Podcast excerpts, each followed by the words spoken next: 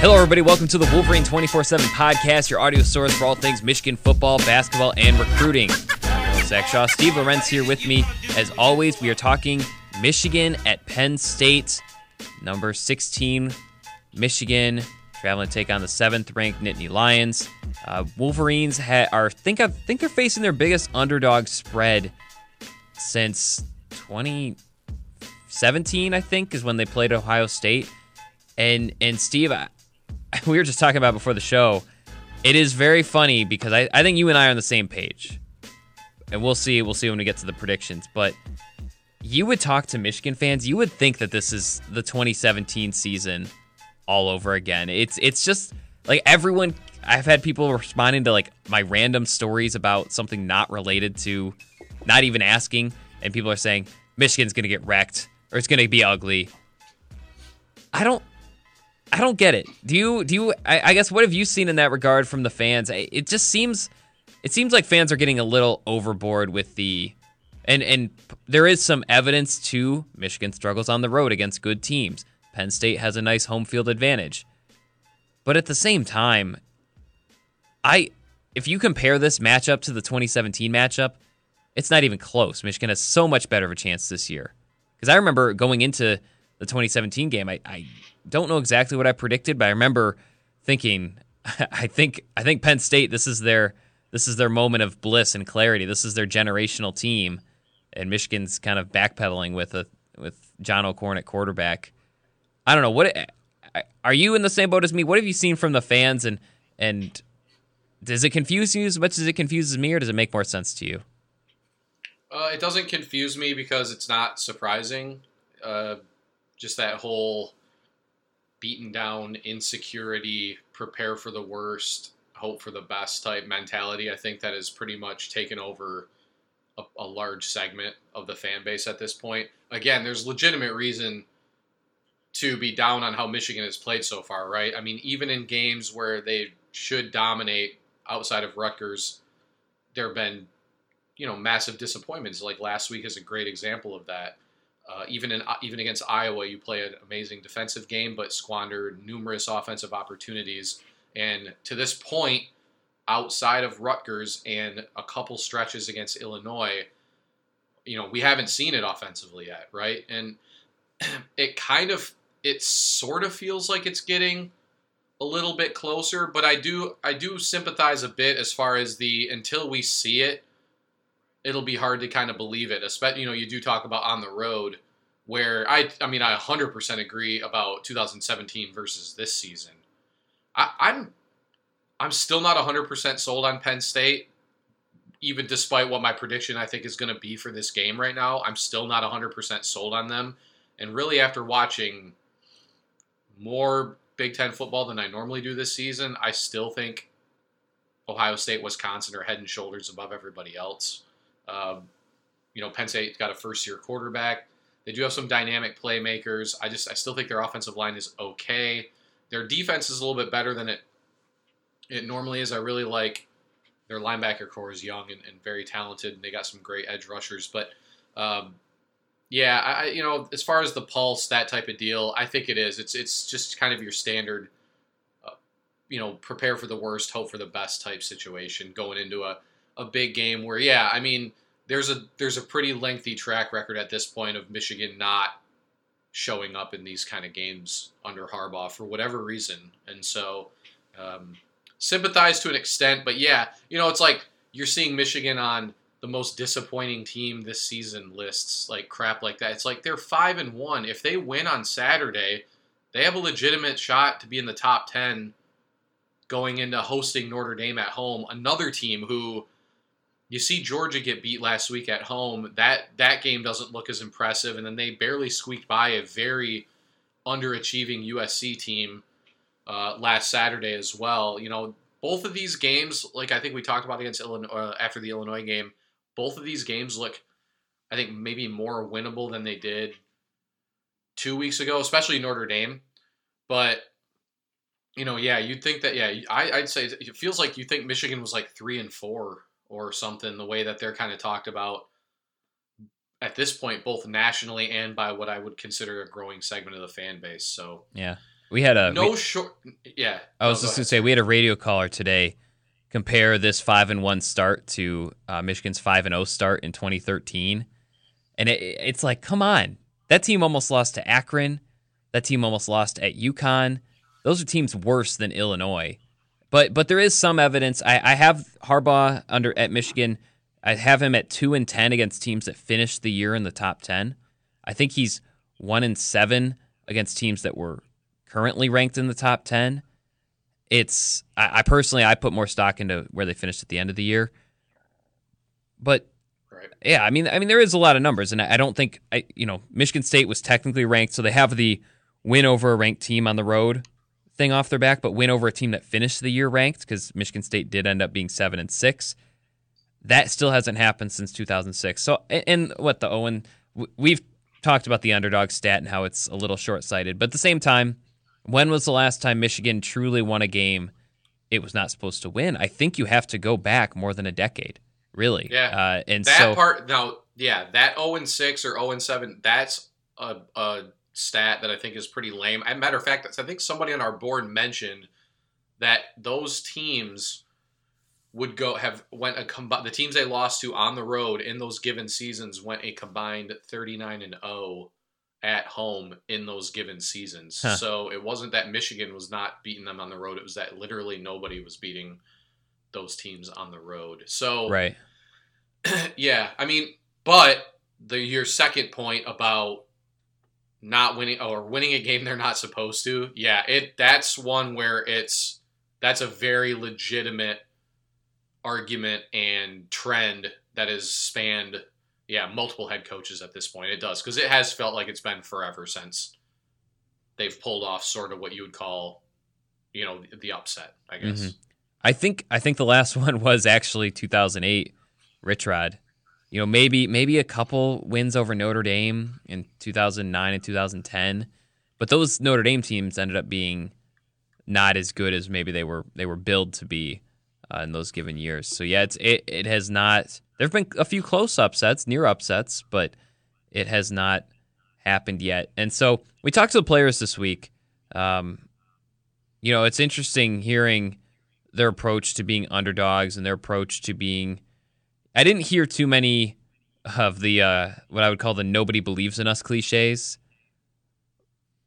And so I, I wonder. I mean, do you do you wish that they had that mentality more, or do you do you like the fact that they are going in feeling like they're equals to Penn State and like maybe they shouldn't necessarily be underdogs in this game?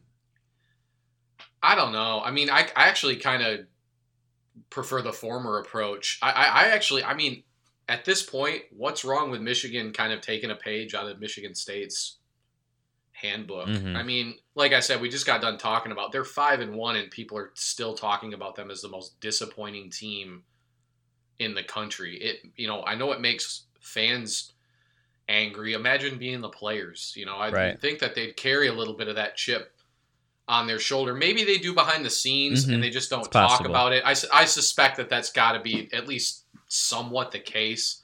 But yeah, I mean, I think it's you know gotten a little bit to the point where maybe you do take a page out of the Michigan State handbook in that regard because it it's corny and funny to talk about it, but I do feel like Michigan gets overly disrespected, you know, in far as the national sense. The expectations are really high Mm-hmm. um, at Michigan. They always will be, but man, it's like I tweeted last week. Like I think until last week, which Penn State ironically got off the schneid, or James Franklin got off the schneid. He was 0 11 on in any road game against a ranked team in his entire coaching career, and you did not see that stat talked about anywhere Right.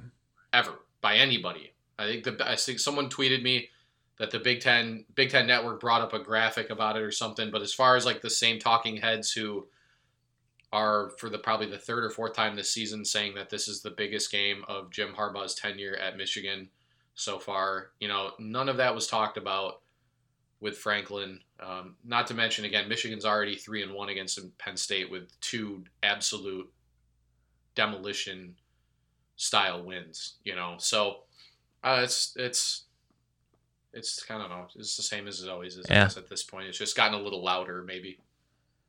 Yeah, it It, it it has and it will, and I don't think it's you know I don't think we're putting out any fires here. I mean it is it is warranted. This is a Michigan team that to this point, you know I, I you don't have to call them one of the nation's most disappointing teams, but they have underachieved. They did not do as well as anyone expected against Middle Tennessee. That Army near loss looks even worse. Army is now three and three. I believe they've lost two in a row. So suddenly that's not the potential top 25 matchup that they thought it was going to be. Wisconsin, enough has been said there. You know, and then and then Iowa, it was a good win over a team we we think will be a top 25 team, but Penn State just did the exact same game basically in Kinnick at night in front of a sold out Iowa crowd. And so and then and then Illinois, I don't think anyone would say Michigan lived up to expectations at Illinois. So to this point, they're five and one. They have underachieved in five, four and a half of, of the six games that they've played. Really, Rutgers is the only one, and we've seen what happened. What's happened with Rutgers since. Uh, Rutgers is the only one where it was really, you know, Michigan was pounding its chest, saying that was a that was exactly what we wanted out of this game, and so. So yeah, it's it's interesting. Um, another storyline that came about was the was the road atmosphere um, interestingly enough, I don't think the players really referenced. I asked, I think, six players what makes playing on the road so tough. And I, I think only Josh Metellus mentioned the crowd. And he only mentioned the crowd in the sense that if you make a mistake, it's really hard to have a short memory and move on just because the crowd enables that. Um, they actually mentioned the routine, like the pregame routine and the the getting getting in the right mindset. Um, I think Josh Uche, and he didn't mean this in like a like a, we don't get our caviar sense, but he said not getting the pregame hot tub and massage t- table. Um, you know, that's that's an interesting element that I don't think you know we keep discussing Michigan's road woes because they, they haven't they haven't looked good in a lot of road games and and I mentioned this last week. You weren't on the podcast, but you know Northwestern, Minnesota, Indiana, Maryland. Now you can add Illinois to the list, Iowa uh, pretty much everywhere but East Lansing and Piscataway, they have underachieved on the road in, in the Big Ten. They haven't been to Nebraska yet either, but um, it is an interesting Columbus. interesting development. You don't think they, they underachieved last year? Last year they did, but in sixteen I wouldn't. I, am just. I just meant know, each six, each um, stadium they've done it at least once because I think they oh, overachieved oh, sure, at Wisconsin sure. in 2017 too. It's That's tough. Fair it's tough. And and personally, having been to most of those road games, having been to a lot of basketball road games and NCAA tournament games, I do think Penn State is the toughest atmosphere by by a, by a sizable margin. Actually, um, I don't I don't even know who would be second. Probably Ohio State, but it, it really there's a gap. So this is this is tough. I mean, I guess I don't really have a question for you. I just wanted to bring that that note to light that this is it's interesting, and I'm very curious to see maybe how Michigan. I said this last week. I said I'm curious to see how they come out, and that's why I don't I don't view last week's as as concerning, is because I think I think they had to prove it to themselves they could start out hot in the road, but we I we think back to the 2017 season and how things started out in State College. You know, they they did draw it back within one. I think they even went to halftime only down one. But at the same time, I think that start just like set the fans off and made it made it so much worse. So I don't know if you have any thoughts to add there, but just just the difficulties on the road. Um, you know, you almost wonder if Michigan would prefer one more, maybe an Indiana type game on the road before it heads to State College, but but they don't get a, get that opportunity. They're gonna have to they're gonna have to prove it in maybe the toughest atmosphere. I haven't been to SEC games, so I'll just keep it to the Big Ten. But the toughest atmosphere in the Big Ten. I mean, it really all it comes down to. It's now imperative that that they have to get off to a good start. I mean, and it's something that you want to do every game, obviously, and that's always kind of one of the keys. But yeah, you talk about their road woes. You talk about how difficult Penn State is talk about just how big of a game this is nationally, it's more imperative than ever that they get off to a good start in this game because, like you said, that stuff can kind of manifest itself. If they get down early, start to struggle, you know, I, I it may be a situation that kind of snowballs out of control for them. I mean, that's that's the fear. You know, like Wisconsin. I think that's kind of the way that I felt like that's how that game kind of played out. Mm-hmm. You know, I felt like there was there was a period of point in time in that game where not that they packed it in, but that I, I you get that here we go again. the back the back breaks, yeah. Yeah, that here we go again kind of sense, you know, and that's where the road has been such a difficult thing for them to conquer. That you know you got to come out and play well to begin the game. Take Mhm. maybe take the lead, you know, and, and and at least try to stem the crowd, the tide of the crowd a little bit, you know, because it's going to be loud in there probably no matter what. I, I you know I can't fathom a situation where they shut down the crowd unless they get off to like a really really hot start, but you know nothing to suggest that's going to happen. So I think just getting off to a good start, not turning the ball over, you know, and, and a couple early drives to maybe build some confidence, especially offensively, are going to go a longer way in this game than it would in a normal road game and just a normal game period. I feel like. hmm One thing to counter uh, the point that we're making is, you know, Jim Harbaugh said on Monday, he said he feels like the better team wins on the road most of the time. He is kind of right, and at least his Michigan experience. Iowa is probably an exception. You could argue maybe 2016 Ohio State was an exception. But really, for the most part, as you noted, the teams that they lose to on the road so far have been mostly better teams. And so it's, I mean, it's, you know, Wisconsin and Penn State in 2017, Wisconsin this year, Notre Dame last year. So that's that's maybe the counter to it. Uh, Ohio State line- do you last think- year. Do you think the line is a little inflated with that in mind? Do you I think the like, I- line is inflated because of 2017, and I think it's inflated. And frankly, I mean, to to Michigan's credit, they have done the exact same thing to Penn State the last two trips to Ann Arbor too. right. So I, I think I think the fact that Michigan when was their last close well it was Notre Dame was their last close loss. The last um what, three losses have been really kind of a down in flames situation away from Michigan Stadium. Ohio True. State got out of control. Peach Bowl, I know, I know you can count it however much you want to count it. Um, but that one did get out of control. It was close early and then the the roof kind of caved in and then Wisconsin, which who knows? Maybe Wisconsin really is all. I mean, they look like they're all that in a bag of chips. Uh, curious to see what they look like next week away from Camp Randall, but um. But still, they've all they've all been very uh, fla- flaming hot losses. I guess we, we I would I would call it. So that that might be something. I do think the line's a little inflated. Um, anyway, speaking of that, we can go ahead and get into our over unders. Uh, these are provided by Neil, a big fan of the podcast, listens, produces these every week. Last week I went five and twelve, so I'm not going to count it toward our overall total. so I lead 39 to 62 over you, who is 36 out of 62. So first, uh, game time. Does this game end by 11:04 Eastern? I'm gonna say later. I just think that it's a primetime game. I know it's not going to start right away. Both teams are defensive oriented.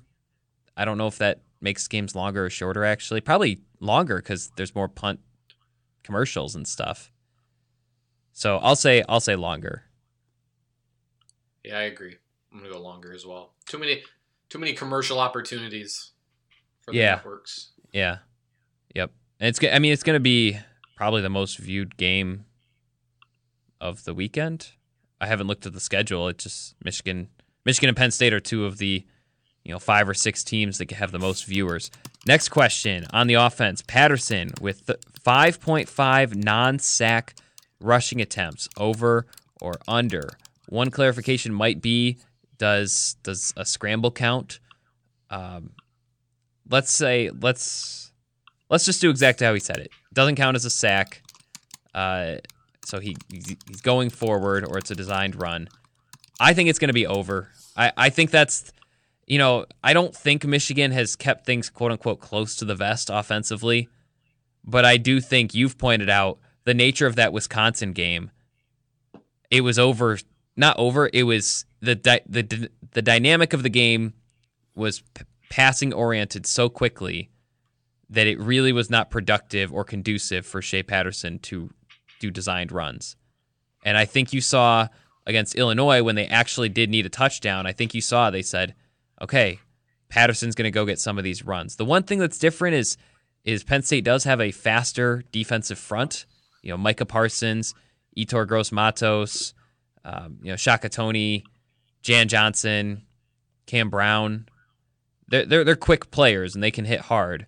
So that might be the one exception. But I think I think if Michigan is doing its due diligence and figuring out what works, I mean, I got to think Penn State's not buying those reads anymore.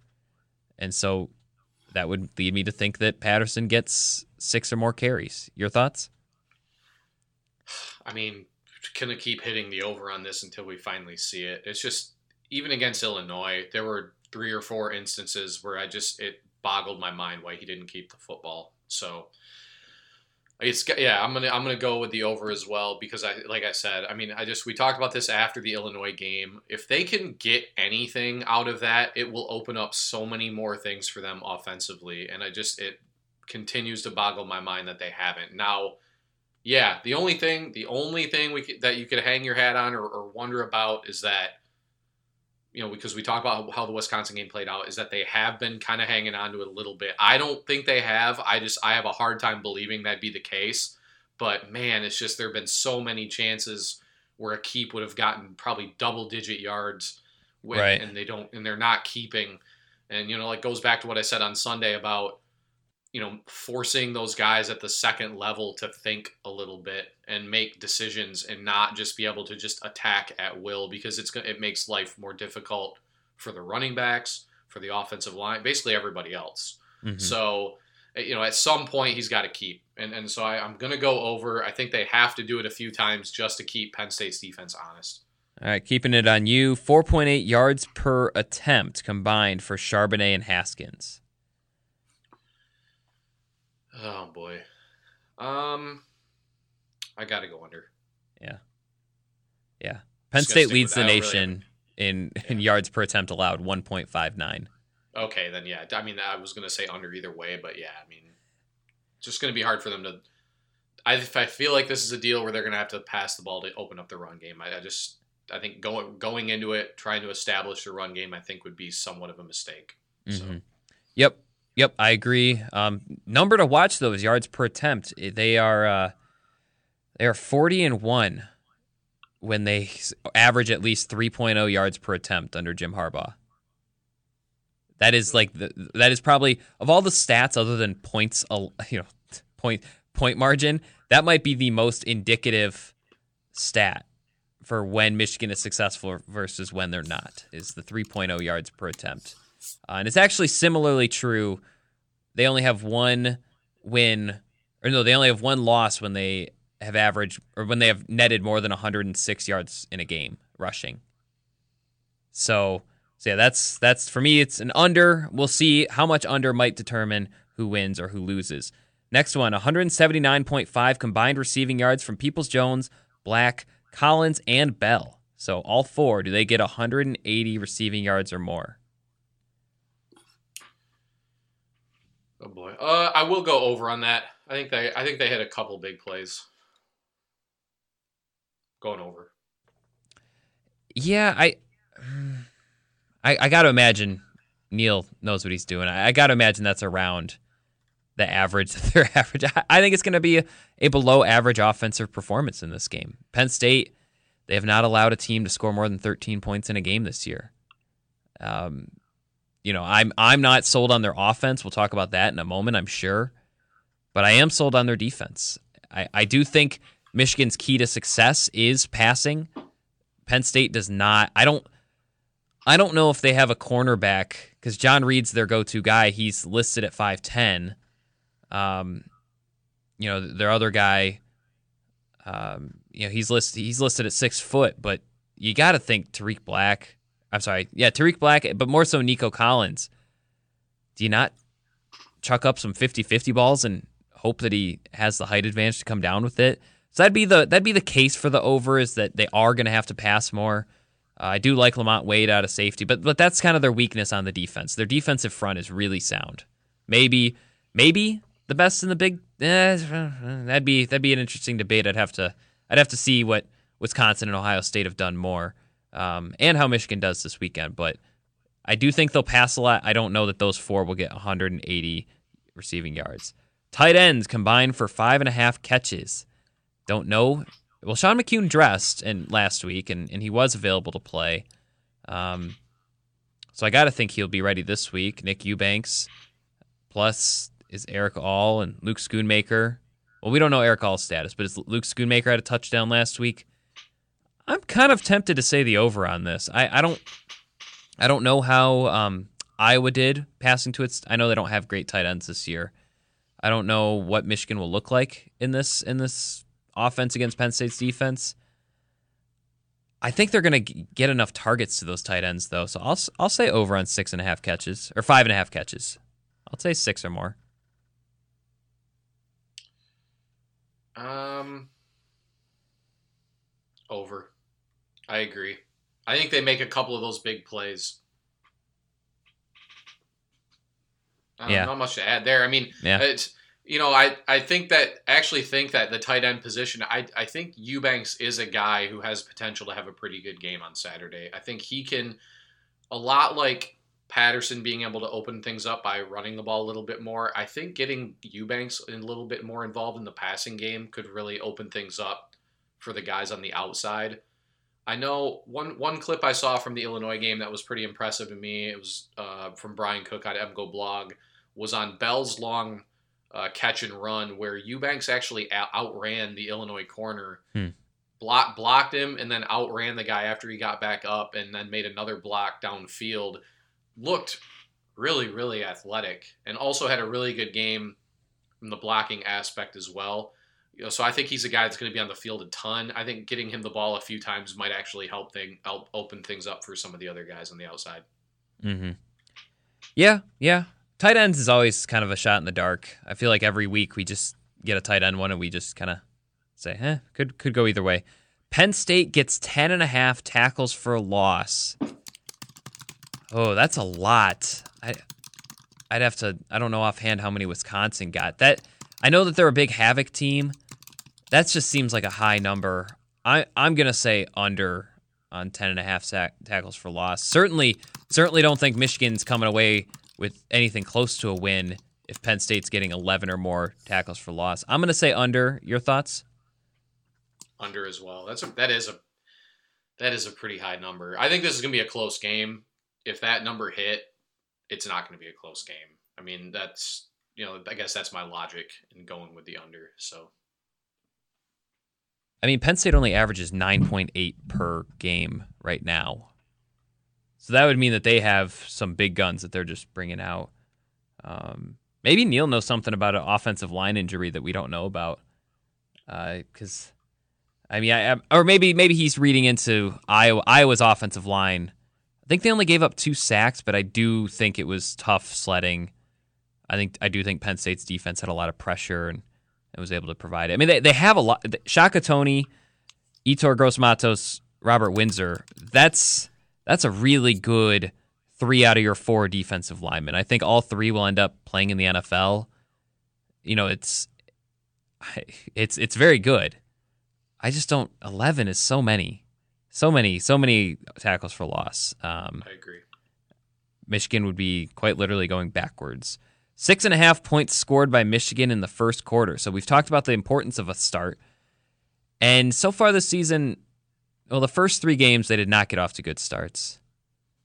Uh, lately, I think they, I mean, they scored 10 on Iowa in the first six and a half minutes. They scored, was it 21 on Illinois in the first quarter this past weekend? Uh, Rutgers, I don't remember, but I assume they got off to a good start because they won 52 to nothing. So they've gotten a little bit better at it. Do you think they get a touchdown in that in that first quarter? I I think I might logic would suggest no. But they did they have looked solid in some of their first quarter game plans the past couple weeks. I'll I'll flip the coin. I'll I'll say I'll say they they get it. I'll say they go over. I do too. I was good. My initial reaction was I, I I have a hunch that they'll score, that they'll get in the end zone in the first quarter. Mm-hmm. Any any substance to the hunch or just a hunch? No, I mean there's been nothing to prove that Michigan will score in the first quarter in a tough atmosphere, right? I just I kind of have a hunch that they'll pull it out and, and, and get a touchdown on the board at some point for whatever reason. Mm-hmm. All right, switching to the defense. Three and a half sacks from the front seven. From the whole front seven? Uh I don't I don't know about you, Steve. I I'm not I do think Penn State's offensive line has gotten better. I mean, Steven Gonzalez and Michael Menet, they're a good interior. I don't think that they, I don't think that that's a strength of the group yet or of the team yet. I, I think that there still are some trouble spots on that offensive line, and they they do have a couple players who are undersized as well. Not that that means everything. I think I think Michigan can get four sacks in this game, and, and remember, McSorley is not. It's I'm sorry, Clifford is not as fast as McSorley. He can run. He has been able to escape the pocket quite a bit, but I don't I don't know. I think Michigan could get four sacks. I don't know that that is going to be enough, but I think they could get four sacks. Boy, I actually agree. You know, I think getting Paye, who will almost certainly be playing, getting him kind of back in the swing of things. Uche was excellent against Illinois. Hutchinson is starting to come into his own, and then Carlo Kemp is really playing some good football right now too. Uh, I think I, I, think that I'll go with the over as well, I, because yeah, I agree. Yeah, not Clifford's like a weird. He's like a McSorley light. I, I I don't know the like he's kind of a hard player to kind of describe or compare because he is tell me if you agree here a player right now in his career that does doesn't do anything great but does a lot of things good? I maybe. guess. he has not looked good against this is more of a passing statement but he has not looked good against the two decent defenses he's faced pitt sure. and iowa. Um, i think he i think he has a better arm than mcsorley. I don't think he has i don't think he's a better runner. That that's a preseason notion that I have from from just seeing the film, seeing reading up on him, uh, things of that nature. But by the way, Iowa got three sacks on Penn State. I really do, I really do think Michigan will get more sacks than Iowa did. Um, I agree with that. Yeah, I. Iowa's really kind of struggled to get to the quarterback all year, even with Epenesa. Right. You know, and and Michigan has really, I think, that's one area where they've gotten a lot better. Mm-hmm. You know, mm-hmm. I think Iowa was a huge step forward for them in that regard, and they look good again on Saturday. So they have 14 sacks in their last two games, the Wolverines. So I know I, you know, I'm not trying to say it's gonna, it's definitely gonna. I mean, it's an interesting three or three and a half is an interesting over under, but I, I'm inclined to think that if it were just the D line, I'd probably say under. But if you count the linebackers, I think this is a group that has a good sense of what it what its blitz responsibilities are, and I think that has paid dividends. I also think it has benefited Michigan that Michael Dwumfour has has not just come back, but actually looked pretty. Although he didn't have the best Illinois game, but in against Iowa, he had a pretty nice game. Uh, yeah, if you get Paye, throw in Hutchinson, throw in Cam McGrone, I think they can get it. Next one on the defense. Six and a half havoc plays, interceptions plus pass defenses or pass breakups, plus sacks, plus tackles for loss, plus forced fumbles from Michigan's secondary. Six and a half havoc plays from Michigan's secondary. Well, the pass breakups and the tackles for loss, I assume most of the six and a, of the seven plus would be from those. I I'm thinking no. I, I don't know what Michigan's havoc rate is in the secondary. I just that seems like a high number um, to high number to predict. If Michigan's defense has a great day, then then yeah, they'll probably get that many. But hard number for me to sit here and say, yeah, they'll do that seven times in a game. I'll say over just because we've um, we've agreed on almost all of these. So I'm gonna do the this is this is my separation pick. Okay. I think if I had to choose, if I was being forced, I'd probably agree with you. But I'll just I'll choose uh, over just for the, the hell of it. I think. Okay, I'm pulling up Michigan's box score against Iowa, which, by the way, I do think is comparable because Penn State basically did the exact same thing. I do think Iowa passed more than than Penn State will. Penn State, their run game. Well, we might have a question about the run game, but they have they have a couple true freshmen who are who are ascending. Um, you know, we'll see what they can do against Michigan, but they, I think Noah Cain found his footing a little bit in Iowa City. Uh, Devyn Ford, another top 100 recruit, I believe it's Devin Ford, uh, another top 100 recruit. He he's had a couple nice games so far. Um, you know, Ricky Slade and and what Journey Brown, their backups. Journey Brown had, had, had a nice game against Pitt, but it was mostly on one carry. Anyway, uh, against Iowa, Michigan's secondary had three interceptions. They had, um, let's see. Oh, they don't have pass breakups. Oh, here we go. Four pass breakups. And then the secondary had, it looks like, two tackles. So they, they got over it for sure. Um, looks like they had a couple tackles for loss. So if it's like Iowa, yes, I don't think it's going to be quite like Iowa. I think Penn State's offense is. I'm not sold on them, but I'm a little bit more sold on them than I was on Iowa's offense. Next question Sean Clifford rushes for 49 and a half sack adjusted rushing yards. This has been a little bit of a problem area for Michigan, and Penn State's exploited it before. Ohio State obviously has. But kind of containing the, not necessarily the designed runs by the quarterback, but the, um, the pocket collapsed, but there's a seam to get out of it, and then suddenly the middle of the field is completely open. That is something that I do think Michigan has struggled with. So I'm going to say he's averaging sack adjusted. He has 300 rushing yards on the season, so he's averaging about 50. I'm going to say over. I think there's going to be a couple plays that they give up that where the where the pocket gets really good push, the receivers are covered. They did like 90% of what they were supposed to do, but then there's just a little seam and and Clifford don't don't think he's a I don't know if I would even call him a dual threat, but he's he's faster than the Lewerke, and he's fat. I think he's he's like Shea Patterson really. Um, so I, I think he gets 50. Uh, he he actually leads Penn State in in uh, rushing attempts this season. So something to keep an eye on too. Just by one, he's got one more than Noah Cain, but still, that means that he's carrying the ball around 10 times a game. Ugh, that's a tough one. Uh, if the sack adjusted, I'm still gonna say under, but I think it'll be one of those deals where it's barely under. Though I think he gets close to that number, but I think they, they keep him just under. Okay, next one 5.0 yards per attempt from Noah Cain.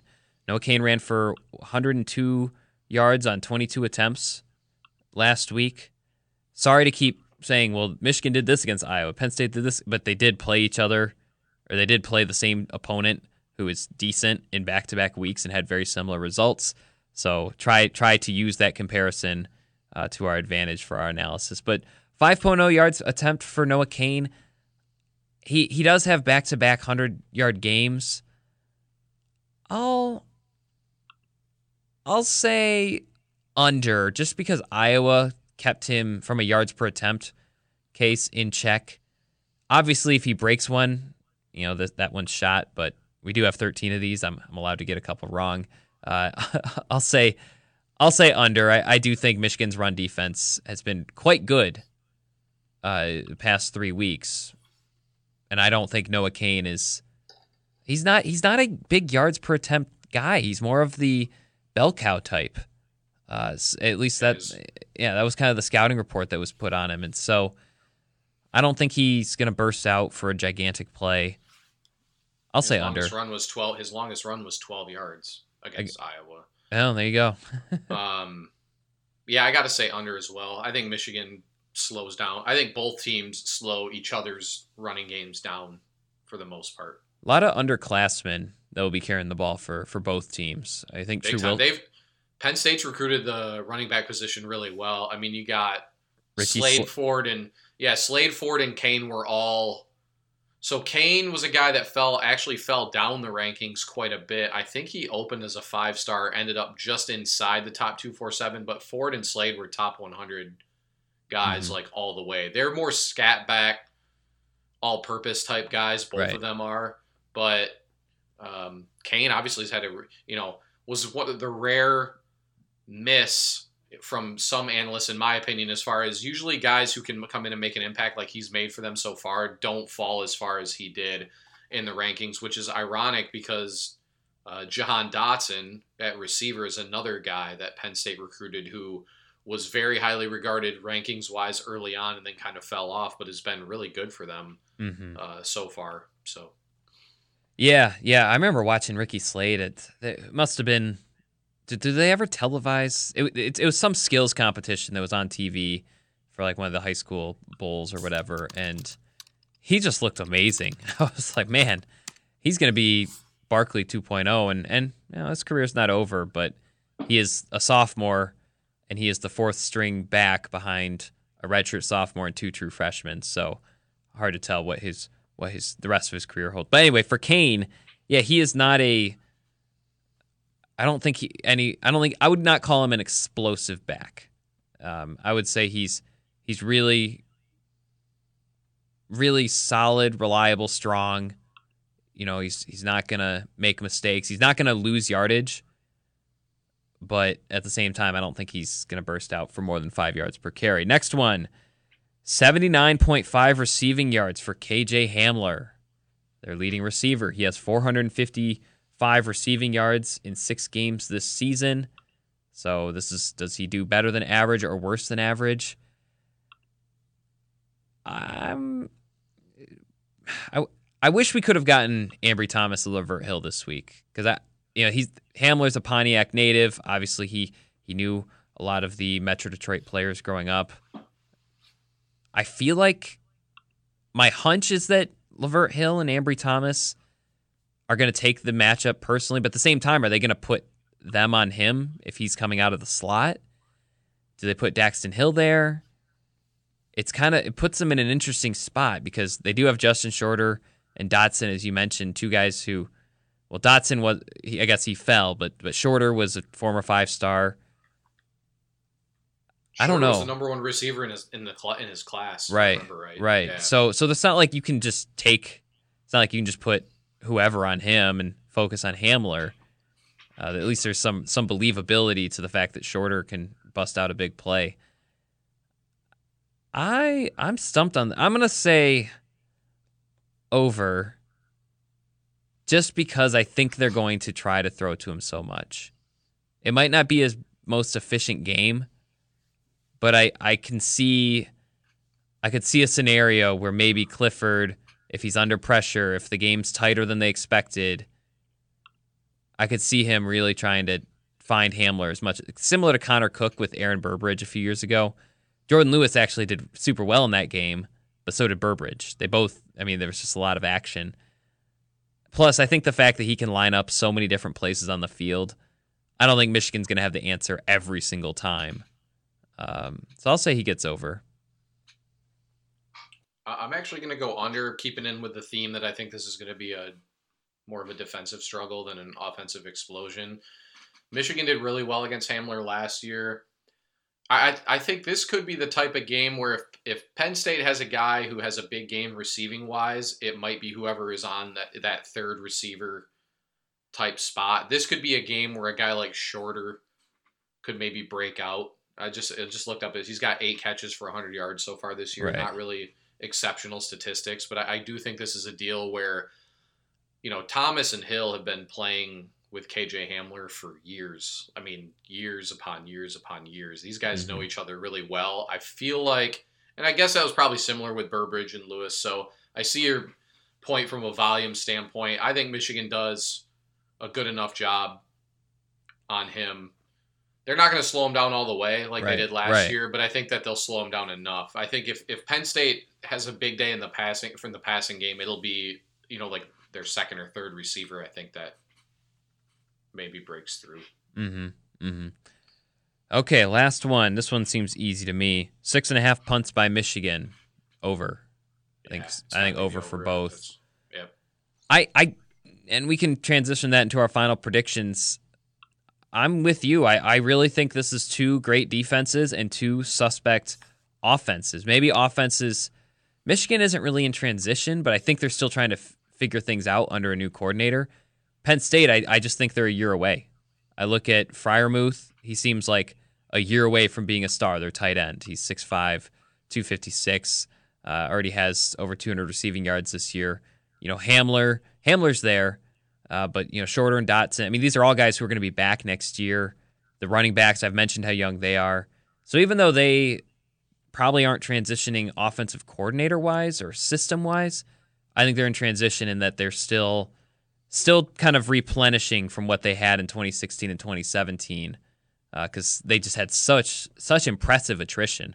I mean, you could start a fantasy football team right now with Barkley, Gesicki, um, Godwin, uh, um, DaeSean Hamilton, Miles Sanders. Like that's that's a pretty good fantasy lineup actually in the NFL right now. So it's and and that actually does translate into what I think is going to happen. I know I know 2017 there's a lot of parallels.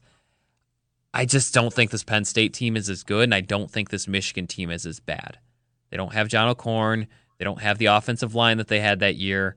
Uh, they don't have a whole bunch of freshman receivers and no receiving coach. It's they're a little bit worse at running back, and you know I, I think the defense is about the same. So I do think the team is better. I I'm gonna still say Penn State wins, but I think it is going to be closer. I don't think it. I don't think Michigan's gonna come away embarrassed, but at the same time, a loss is a loss. So um, I just I can't I can't envision Michigan until until I see it. I can't envision Michigan's offense doing enough to beat Penn State's defense. Let's put it that way. You know, road game plays a role. Um, you know, maybe the psyche of Michigan might play a role. I just I until I see it this season, I don't know that I can predict it. So I've got Penn State 17, Michigan 10. Steve, what's your prediction? My thoughts on the game are pretty similar to yours. I think the one thing Michigan has is that in my if my opinion, if both teams played their best game, I think Michigan would win. I think Michigan we talk about the offenses have been disappointing, but I think Michigan is talented and much more experienced. If they can if they you know, that's kind of what we've been waiting on all year at this point though, right? If they break through offensively and you start to find something, all of a sudden Michigan's pretty tough to beat in my opinion. I, that, but the problem right. is we haven't we haven't seen it even close to consistently enough to have any confidence that that's going to be the case. Yeah, it's a it's an away game. You know, Penn State's record in the whiteout games is not really that great, actually, uh, for hmm. whatever reason. I don't know. I, I, I keep seeing that stat. Related to good opponents and the fact that they did have a four year stretch where they were down down because of sanctions and transition. Yeah, but it's like in the last like 12 or something they're hmm. like five and seven or something like that. I mean it's not a which is i agree because i you would you would not think that would be the case. Uh, but either way yeah again i i'm i'm now in i'm now squarely in the i have to believe it to see it camp with with michigan particularly offensively. Uh, we, we you know we went into this season thinking the offense was going to carry the defense and here we are week i mean what is this eight? I don't even know what week this is at um, and Seven, yeah. Yeah, and and we're back here where we have been with Michigan, where the defense is kind of carrying things across the board. So I, I have Michigan, I have Penn State 22, Michigan 19. I think it's a close game. I just think Penn State makes a couple more plays in crunch time to to get the win. And yeah, eh, that's the thing too. It doesn't. This is a situation now where it doesn't matter how Michigan. If they were to lose this game, it's not going to matter how. If they lose, right. then the uh, the boiler, it's things are going to start to boil over a little bit. So, um, but yeah, no, I'm going to go with Penn. I, I, picked. I mean, if I want to, if I remember correctly, this is the one game I picked them to lose in the regular season when we did our preseason predictions. So I think you might have done Notre Dame, but you said one or the other. yeah, and, and it's hard to at this point to go back on that based on what we've seen you know, mm-hmm. and so I'm, I'm not going to. Uh, I, I, yeah, Penn State 22, Michigan 19. I think Michigan does play well, but not good enough. Okay, there you go. So yeah, we're basically on the same page. Don't I don't anticipate a blowout. It could happen. It, I certainly didn't anticipate a blowout at Wisconsin, and I don't think I anticipated a blowout at Ohio State. Uh, so we'll we'll see. We'll see. Penn State has some questions. Michigan, through this many games, might have a couple more, but Penn State also hasn't gone on the road and faced Wisconsin, so that that might keep some of those questions from being questions. Regardless, for Steve Lorenz, I'm Zach Shaw. This has been the Wolverine 24 7 podcast. Hope you had fun. Hope you learned something. We'll see you this weekend